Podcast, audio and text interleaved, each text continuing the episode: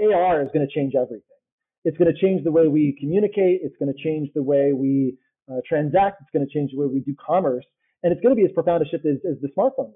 You know, can you remember life before the smartphone? Very different than today. You had to remember how to get places.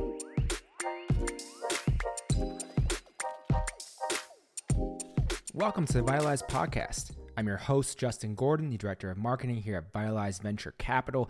On today's episode, we have Ray Kallmeyer, founder and CEO of Enklu, which he started in 2016 and built and deployed the first wave of spatial apps in augmented reality for the Microsoft HoloLens globally.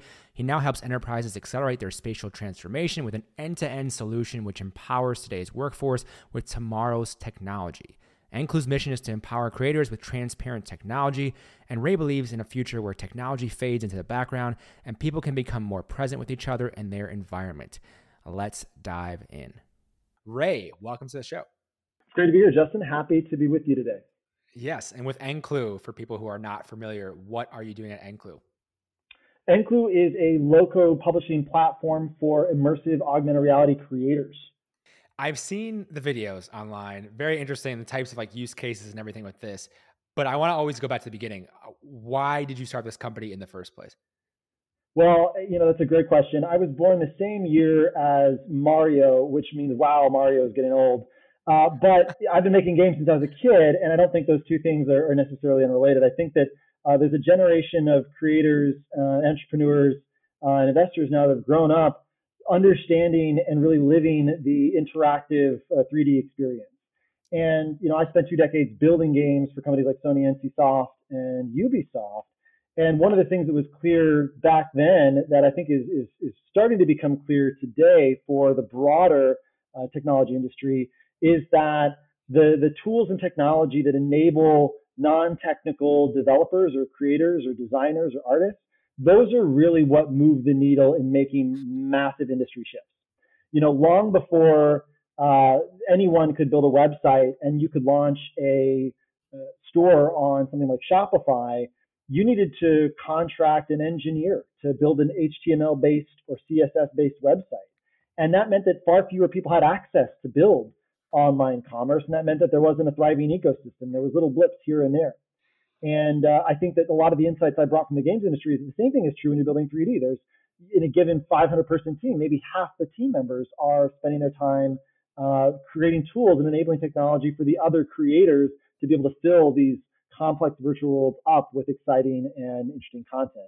And really with Enklu, the, the goal has been from the start is to empower creators uh, with the same insights that go into making a AAA video game production to empower the creators of the future of the internet as we move from the flat uh, screen-based internet into a more immersive 3D-based internet, uh, which is something that I'd be happy to chat about as well. Real quick on that, you mentioned the other companies you worked at, and you have all this experience in that. Why start a company though? Why the company building route, starting this yourself? Like, I'm curious about that real quick. I, I like pain. I'm a masochist. That's why. I don't like sleep. Um, no, I, I, love my job, and I think I'm, I'm one of those classic folks who's at this point probably mostly unemployable. Um, when I was working uh, in corporate, I, I, have nothing but respect for the incredible teams that I worked with, and I was very fortunate. Uh, I think Tim Ferriss used the term "who luck." Uh, the, the people that you meet in your life that can make a meaningful difference. I had a lot of who luck in in mentors and colleagues in my games industry career. Uh, but one thing that happened in nearly every job I was at was that I would see things that were outside of my my core focus. And if I was an engineer, I'd have insights for marketing, or I'd have opinions on product, or I'd I'd want to discuss how we were operating the company. And in most corporate structures, that's a no-no. Most corporate structures are Everyone has their role. Maybe you have a little bit of wiggle room, but you are there to do a thing. There's an already built out machine and you got to fit into that. And that never really fit my personality type. I, when I see something that could be made better, I get passionate about it. I want to change it. I want to build a better world. It is harder for me to see something and not do it than it is for me to take on more responsibility and, and drive for a better result. I just, I'm, I'm hardwired for wanting to fix things and make things better. The passion is obvious with this, with Enklu and everything you're doing with that. And you mentioned empowering creators. Going back to that, when you started Enklu, who did you think like how do you even acquire these people in terms of getting them to use the use what you're going to offer with Enklu, get them to understand what you were building with this product because that's that's the core of everything. Like the lifeblood of a company is the customers. So just think, take me through how you were thinking about that, who you're going after, uh, that side of things. Yeah, it's a great question, and there's this common phrase that comes up a lot in entrepreneurship, uh, especially in reference to some of the greats out there, uh, like the reality distortion field. And, and what I like to point out with the reality distortion field is that you need a reality distortion field if you are to envision the world differently.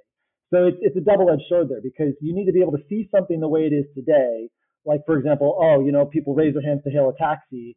Um, and then also be able to envision, you know what, it could be different. You could be using your phone, it could be connected to a server, and then the taxi could come to you. Um, that's either a hallucination or a vision of a better way of things could happen. And, and I think that when it comes to new technology, one of the, the most interesting and challenging aspects of envisioning the future is really identifying what are the critical points, the inflection points that go from where we're at today to a future that maybe is more obvious the further you go out. Like, for example, I think it's really obvious within 100 years we'll have some uh, human presence on the moon and Mars. That's super obvious.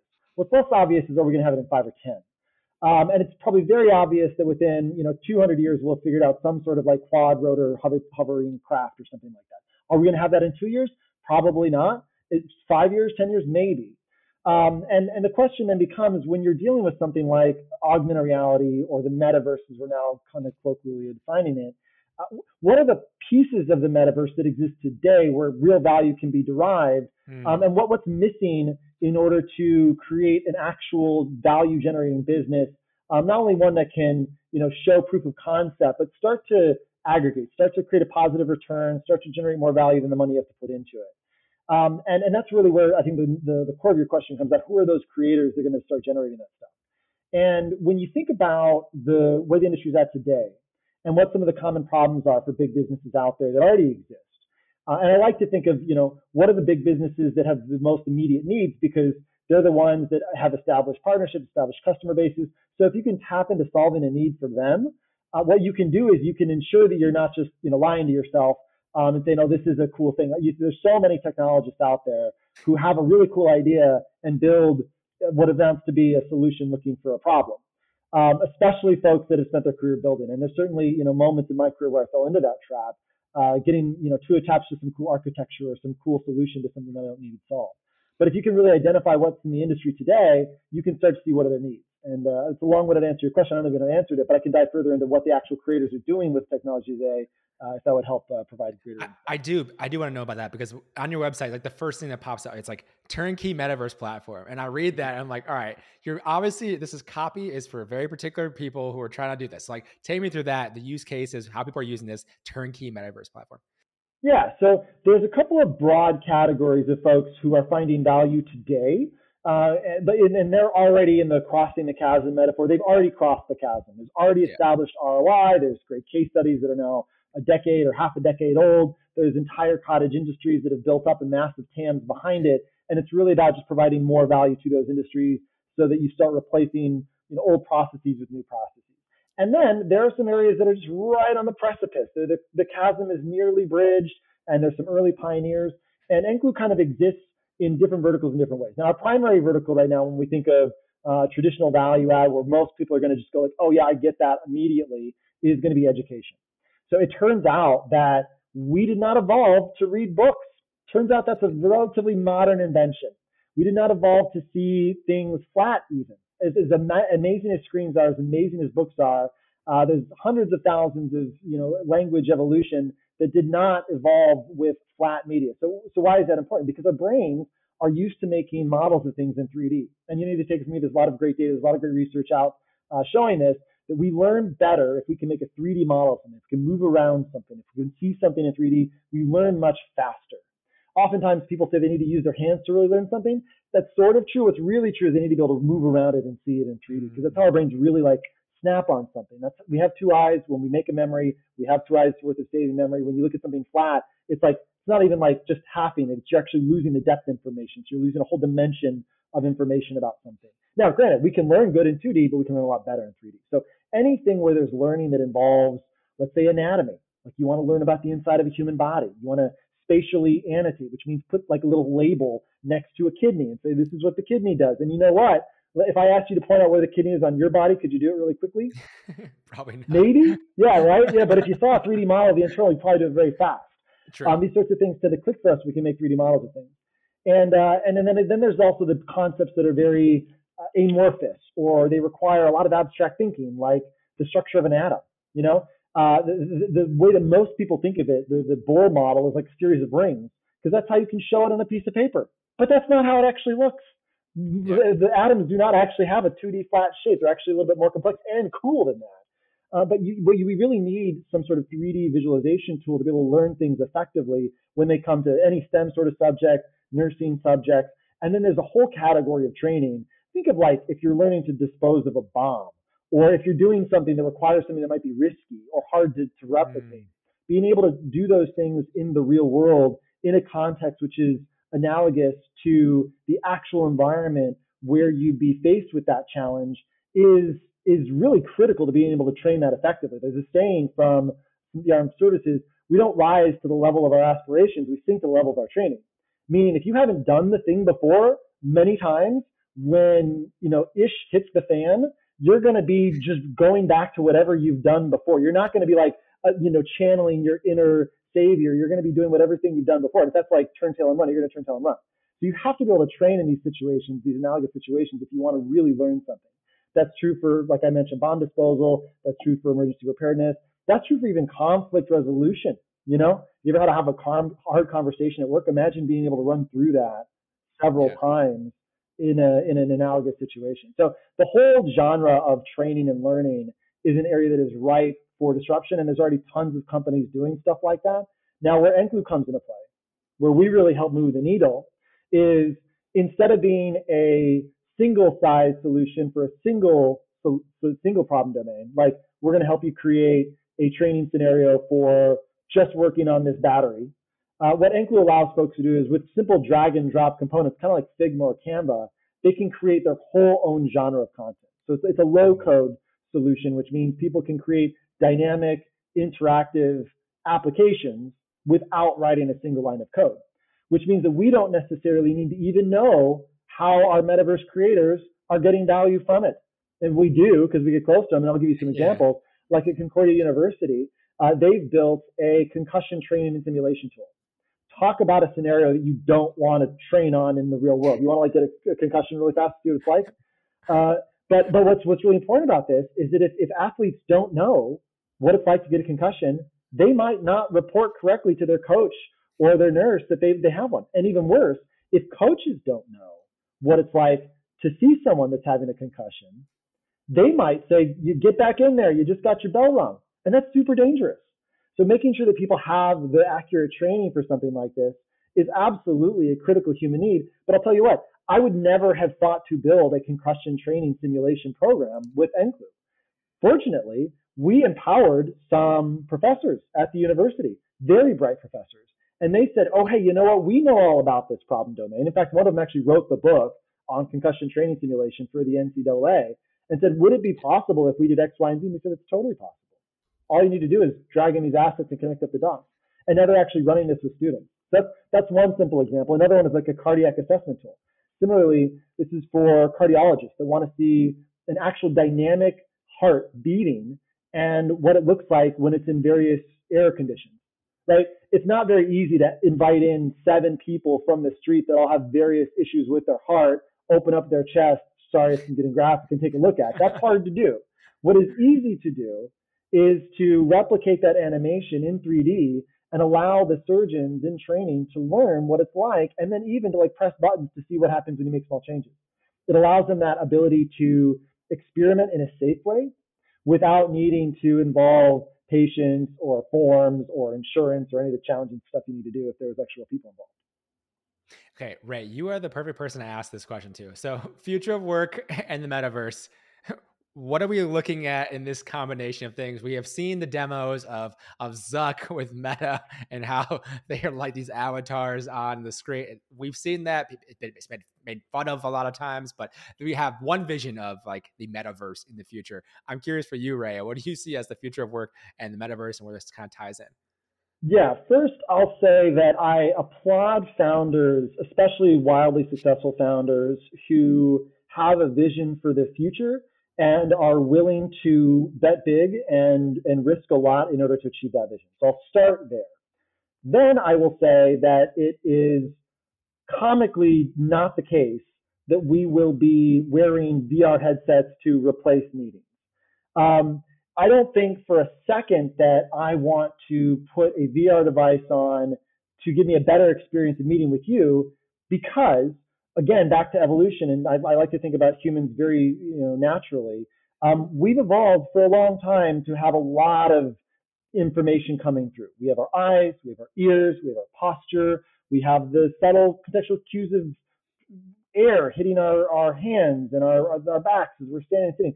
When you try to replace all of that, there's this concept in computer 3D graphics that becomes very important. And I think a lot of people know what this is and they probably experienced it, but they don't know the word for it. There is a word for this. It's called the uncanny valley. And, and it comes from this idea in computer graphics that your perception of reality and the, the realness of a given thing are linearly correlated until you get very close to reality. And then it drops through the floor. If you're a graph focusing, so imagine with me for a second, there's a graph on one axis is how real something is, and the other graph is how much we perceive it to be real. At first, when it's not very real, we don't perceive it to be very real. If it's like a South Park character, we don't think it looks real, whatever. Then it gets a little bit more real, and it's a Pixar movie. Okay, uh, they they look more real. They look like more real characters. They got real emotion, right? I, I, this is real, and sometimes you might even forget that they're not real. Um, but then you get to something uh, that that feels weird, and uh, there's, there's, you know, you've seen movies like the very first Final Fantasy movie is a great example of this, where like way back in the day, they just learned 3D rendering and they put so much time and energy into it. Uh, and and Polar Express is another example where people say they look like kind of like mannequins. They look like dead people. They look like something's off about them. Well, the question is, why does that look dead and Pixar look real? Even though Pixar doesn't, it's not trying to look real. It's trying to look exaggerated. It's trying to look solid. It's because of the way we measure reality. When we are looking at reality from zero, like South Park, we're saying, okay, from zero, you're, you're, you know, you're two or three out of a scale of 10 to reality. When we're looking at something that is very close to reality, all of a sudden, our brains, which from our birth have been evolving to perceive slight differences, they're going to notice every little thing that's off. They're, they're going to start measuring things from their delta from reality, not how close they are, but how far away they are from reality. That's why this, this graph goes up the uncanny valley pops in. It's fun to Google search it. Uncanny valley. As soon as you get to reality, boom, drops through the floor until you're actually at reality. The closer you're at reality, the further away it looks until you're actually real. And this is the hurdle that that Meta has to climb if they ever want people to meet in virtual reality. And the, the extra, the, the challenging part about this is too, is that you're not just trying to replicate reality, you're trying to replicate reality with a box on your head. Mm-hmm. And it's hmm. hard to understate how uncomfortable that can be. And this is from a guy who actually sells boxes to put on people's heads. Um, but we do it a different way. We add to reality. And I think that's that's where the real metaverse is going. So so do I think that we're going to spend the vast majority of our time replacing our reality or escaping reality? No. I do think that VR and the metaverse is great for things like meditation and exercise and training in certain circumstances. But in general, I am what you'd call more of an augmented reality maxi. I think that the real metaverse is in the real world. It's going to be adding 3D interactions, contextualized information uh, to the existing processes that we have today. We're going to take what works and add to it. We're not going to replace it with something entirely different. To that point, I mean, do you think it's going to be more of like as we've seen these these bigger headset type of things versus something like Google Glass a while ago tried. There's new versions of that, but like versus glasses and people have that on just to have an, another screen, uh, different information on the like what because you're in it. I'm just curious if you think about this more. Uh, what do you think it's going to be? Yeah, totally. So so Google Glass, I think that you can look at that as a master class in over marketing a product. in that the really? videos that came from Google Glass look amazing. You know, if they actually delivered on what the vision of that product was, we'd all be wearing them today. Um, but but the, the marketing got way ahead of the product, and what they actually delivered wasn't what the what the marketing showed. So in, in retrospect, a lot of people kind of think like, oh, you know, augmented reality is never going to work because there's that clear example of what should have been good. When really what happened was what they sold was this idea that you'd be able to have contextual information everywhere. That's not what it really was. There's a key distinction between having a heads up display. That's like what the old fighter pilots used to have back in the 90s yeah. versus an augmented reality display. And it's a very important distinction. And the distinction is that a heads up display stays relative to you no matter where your head is looking. And that's what Google Glass was doing. If the, it had a little piece of text up here, it was going to stay up here no matter where I'm looking. So yeah. it's not actually in the real world. What it's really like doing is like writing, imagine taking a little note and writing it on the on a piece of paper and then sticking it to your glasses. Yeah. That's what it's like doing. And you know why I know that's what it's like doing? Because I know the person that developed that product and that's exactly how they started it and that's exactly what they shipped with. They paper prototyped it using literal paper that they taped to glasses and said like, is this useful enough? And you know, for better or worse, they said yes and they ran with it. Um, now, that's very different than what I think is actually useful, which is actually adding information to the real world. Right? When you add information to the real world, it requires a new level of uh, compute because now, if I put, if I wrote a sticky note, for example, and I put it in the real world and it stayed there, oh my gosh, that's super helpful. Why? Because sticky notes are super helpful. In fact, if it wasn't for like them like hanging around and looking dirty, people would have sticky notes everywhere. If you could like turn them on and off, that'd be super useful. Adding contextual information, especially interactive contextual information, wow. That I mean, if you could like instead of having to you know, look at your fridge and go online and choose different things. If you could see like an empty spot where there should be a milk carton and you press the milk buy button and just did it for you automatically, oh my gosh, like that's the future, right? you can't do that with a HUD. That's not a thing yeah. you can do with HUD, but you could do with augmented reality. So I think the real question is when augmented reality can become affordable and accessible enough to businesses such you can start to replace real world things in a value add way, it will start to take on a new life of its own. And how far away are, are we from that? Well, you already have companies like Snap releasing very compelling consumer glasses. There's a major caveat though. They only last 15 minutes. Mm-hmm. now, they've made one of the simple trade-offs, which is if you want to have them be small, like actual glasses like this, uh, yeah. you need to have a, sh- a small form factor, which means not a whole lot of room for battery life. So what we need really is a step function uh, increase in the battery life and the the, uh, the, the optics, such that consumers or like low end business folks, uh, who, where you can afford to have thousands of these devices out there per company, um, where that's going to happen. And how far we are from that? Not that far. You know, it's not like cold fusion where it's going to be 10 years out for every 10 years. Um, I would say within 10 years, we'll definitely have people replacing their smartphone with smart glasses as their primary computing device. These these things are never going away. These are going to be the supercomputers in our pocket for a long time. There's going to be yeah. things you can do with these that you can't do with glasses. Just like I don't think laptops are going away either. I think they're they're going to be the supercomputer that you bring on your lap that are going to do things you can't do with your phone. But soon you'll add glasses and you'll probably talk to them with very smart artificial intelligence and interface with them in very limited augmented reality interfaces. And that'll happen within 10 years. And that'll be the transition as profound as the iPhone. I think Tim Cook says it great. It's like the AR is going to change everything. It's going to change the way we communicate. It's going to change the way we uh, transact. It's going to change the way we do commerce. And it's going to be as profound a shift as, as the smartphone was. You know, can you remember life before the smartphone? Uh, very different, very different than today. Much you had to remember how to get places. MapQuest, man. That's all that MapQuest, printing out the maps for MapQuest, finding the directions. But it is interesting to see that progression from even looking at the computers like the desktop to then, to your point, having this computer in our pockets. It's basically an extension of us because it is on us all the time. And then you look at something like an Apple Watch where there's this different form factor, the watch version of this. And now you, like I said, yeah, Google Glass, and then we'll see where this progresses, which is going to be interesting. I know we don't have that much time, so I'm curious as like a last question here with Enklu then raise some money for Enklu, trying to build a company here. Where does this get to with Enklu then? Where, where does Enklu end up? Uh, I'm curious about that. Yeah, absolutely. So with Enklu, we've got a very strong thesis on what's really going to move the market. And, you know, I'd like to pin my, my hat on we're not going to do it. The market's going to do it, but we're going to help the market move forward. So we've got a very uh, simple core technology which empowers creators to, to build something. And I mean simple is not like it's on the back end simple. There's lots of ones and zeros making it happen. But it's simple as in regular folks who are not technical can build with it. And, and our thesis is when you combine a simple and powerful interface with a strong marketplace dynamics, uh, the market's going to generate a, a positive feedback loop, and we'll start seeing a proliferation of new use cases and value add activities we hadn't before. And we're already starting to see that. So Enklu is building essentially a marketplace for the creation and utilization of this 3D content And we've already got incredible partners and clients ranging from Microsoft to Fever Up, some of the biggest names IP out there. So for us, you know, we've been doing this for, you know, quite some years. We raised our seed in 2019, uh, you know, got higher education clients during the pandemic. And now we've seen just a massive upswell and surge of interest and uh, revenue uh, from kind of the convergence of the experience economy and the creator economy. People are going outside, putting on augmented reality devices, having mind-blowing experiences in museums, in galleries, in exhibits, in their businesses, in their schools. And our mission really is to empower the creators of that next generation of spatial computing.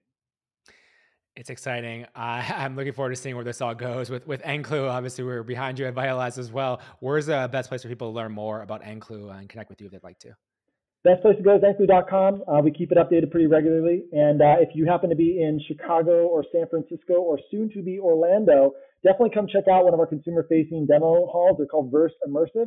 Best way to experience this is to put a headset on. Most people say it is a transformational experience. I stand behind that. And if you'd like a personal demo or tour, I'd love to give you one as well. I will say I saw the videos and also some, read some of the reviews, and people do rave about it. So it's exciting. People go check it out. Ray, thank you so much for the time today. Really appreciate it. Thanks, Justin. Always a pleasure. Hey, thanks for listening. If you want to learn more about us, head on over to vitalize.vc. You can also follow us on Twitter at vitalizevc, or you can follow me on Twitter at justingordon212. Have a great day, and I'll talk to you in the next episode.